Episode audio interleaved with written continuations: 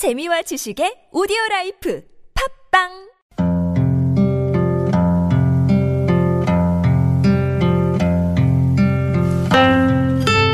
가슴에 담아온 작은 목소리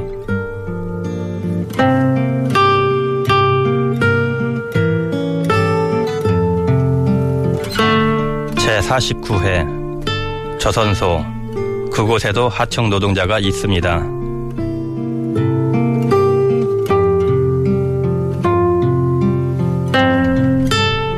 안녕하십니까. 가슴에 담아온 작은 목소리 김영호입니다.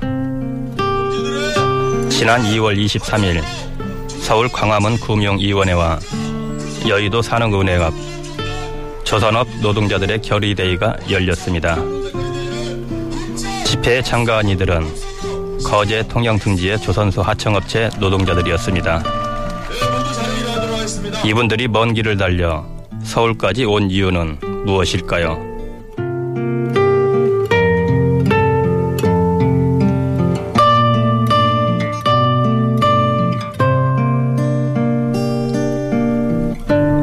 조선업은 배를 설계해서 만드는 산업입니다.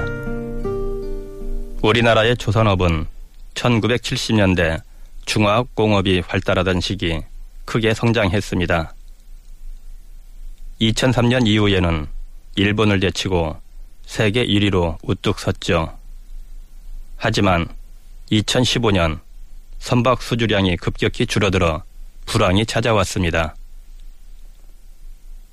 조선연대에 따르면 하청 노동자들은 지난해 6만 명 이상이 업체 폐업과 계약 해지로 해고됐고 올해도 하청 노동자들은 현대중공업과 현대미포조선에서 1만 4천 명, 대우조선과 삼성중공업에서 2만 명, 약 3만 4천 명 이상이 쫓겨날 운명에 처해 있다고 합니다.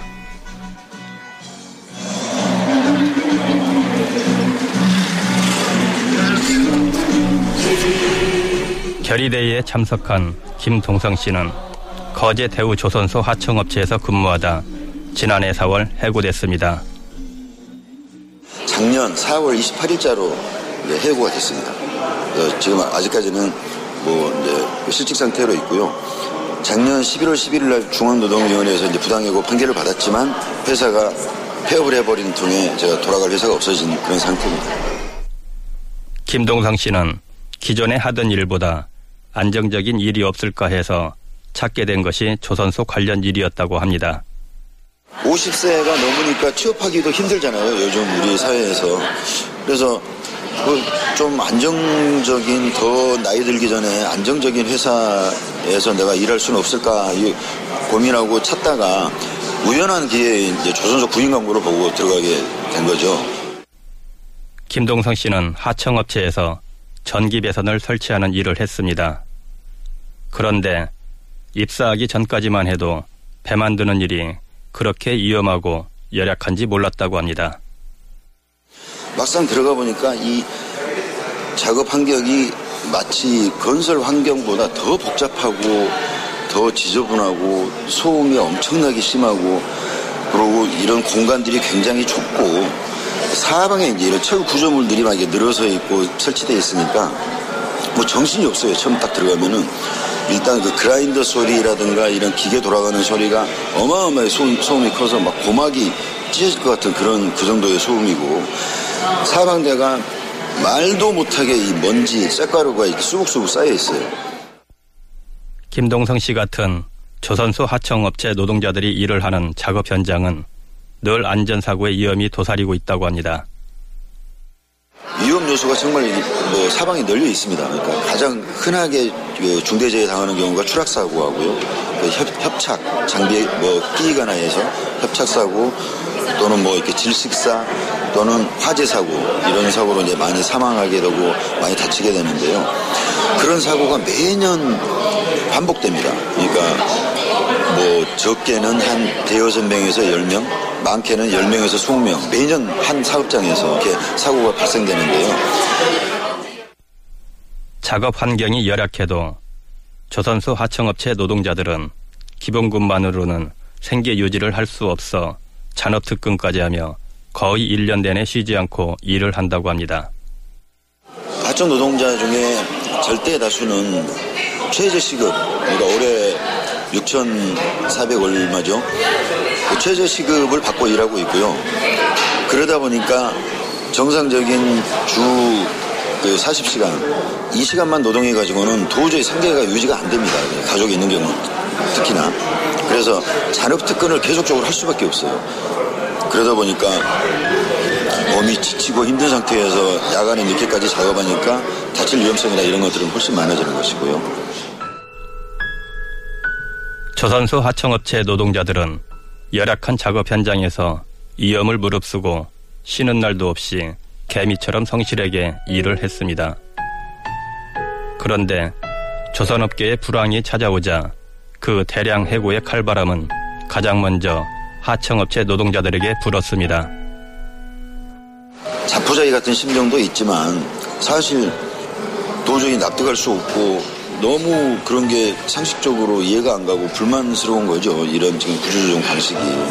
최소한 뭐 물량이 없어서 회사를 줄여야겠다는 거는 그건 납득이 가지만 그러려면은 우리가 이직할 수 있는 다른 회사 다른 업종으로 또는 다른 일자리로 옮겨가서 일할 수 있는 그런 준비나 그런 여건을 마련해주고 이 사람들을 구조조정을 해야 되지 않느냐는 거죠. 조선업 불황이 불러온 하청업체 노동자들의 대량 해고는 단순히 노동자 개인의 문제가 아닙니다. 하청 노동자들이 책임지고 있는 한 가정의 경제가 무너지는 것이고 그 지역 사회의 경제에도 큰 영향을 미칩니다.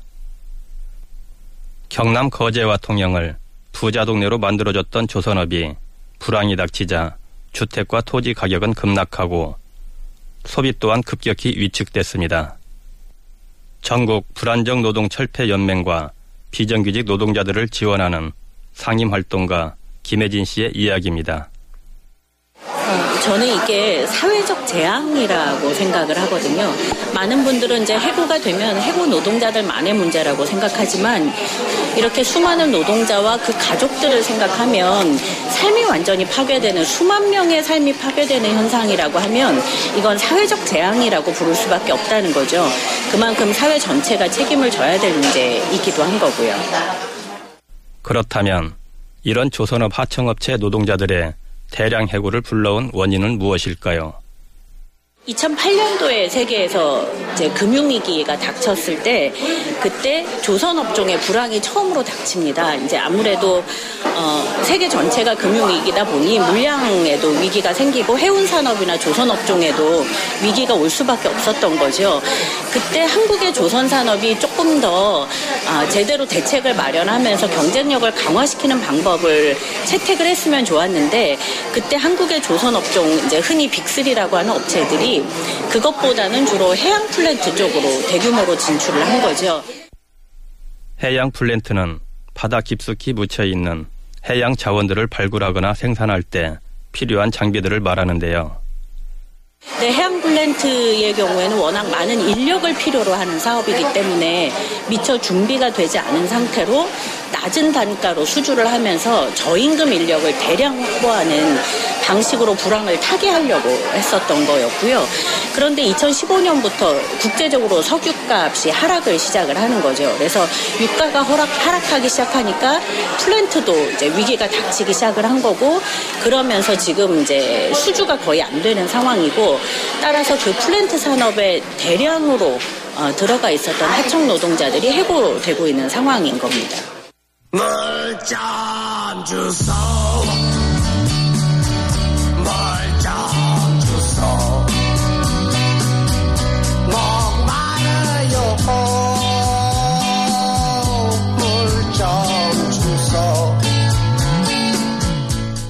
조선소 하청업체 노동자들의 이야기가 내가 사는 지역의 문제도 아니고 우리 가족의 이야기도 아닌데 이런 데까지 관심을 가져야 하나 생각하는 분들이 계실지도 모릅니다.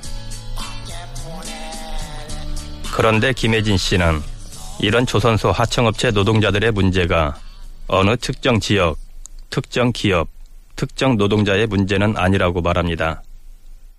뭐 조선소 문제는 우리랑 굉장히 거리가 멀다고 느껴지죠. 일단 거리도 멀고 이렇게 이제 서울시에 계시는 분들이야 우리 문제가 아니라고 생각을 하지만 그러니까 지금 당장은 남의 문제처럼 보이지만 이게 장기적으로는 사회 전체적으로 비정규직을 늘리는 거고 가장 중요하게 사람이 어떻게 존중되어야 하는가 그리고 노동 문제에 있어서 이 사람들의 목소리를 어떻게 들어야 되는가에 대한 사회적 가치가 완전히 하락한다는 것을 의미하거든요.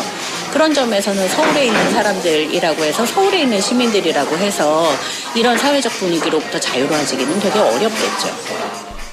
나와는 관련 없는 문제가 아니라 함께 고민해야 할 문제라면 어떻게 관심을 갖고 연대할 수 있을까요?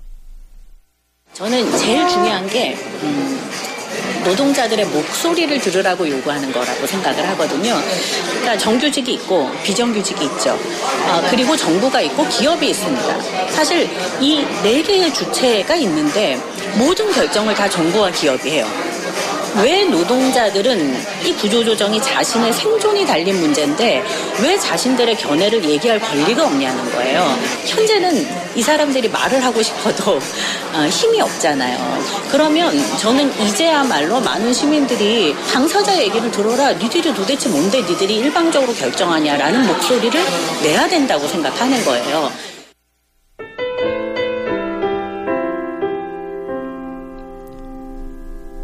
한 척의 배를 만드는 건 기업주와 몇몇 대주주가 아니라 수많은 하청업체와 그 하청업체에서 일하는 이들의 피땀 어린 노동입니다.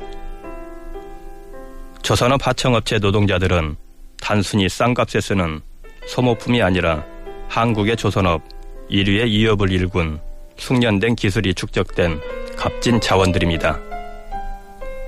그러니 불황을 헤쳐나가기 위해 어쩔 수 없이 구조 조정을 해야 한다면 이런 소중한 하청업체 노동자들을 어떻게 지켜야 할까부터 고민해야 하지 않을까요? 위기는 언제나 도약의 씨앗을 품고 있다고 했습니다. 수많은 인력들이 함께 세계 최고의 배를 만들어내듯 이번 조선업계 불황을 헤쳐나가기 위해서 각자 살 길을 찾을 것이 아니라 우리 모두 함께 생존의 활로를 모색해야겠습니다. 가슴에 담아온 작은 목소리 제49회 조선소 그곳에도 하청 노동자가 있습니다. 끝으로 노래를 찾는 사람들의 함께 가자 우리 이 길을 듣겠습니다. 지금까지 작가 방은영, 연출 김현우, 그리고 저는 김영호였습니다.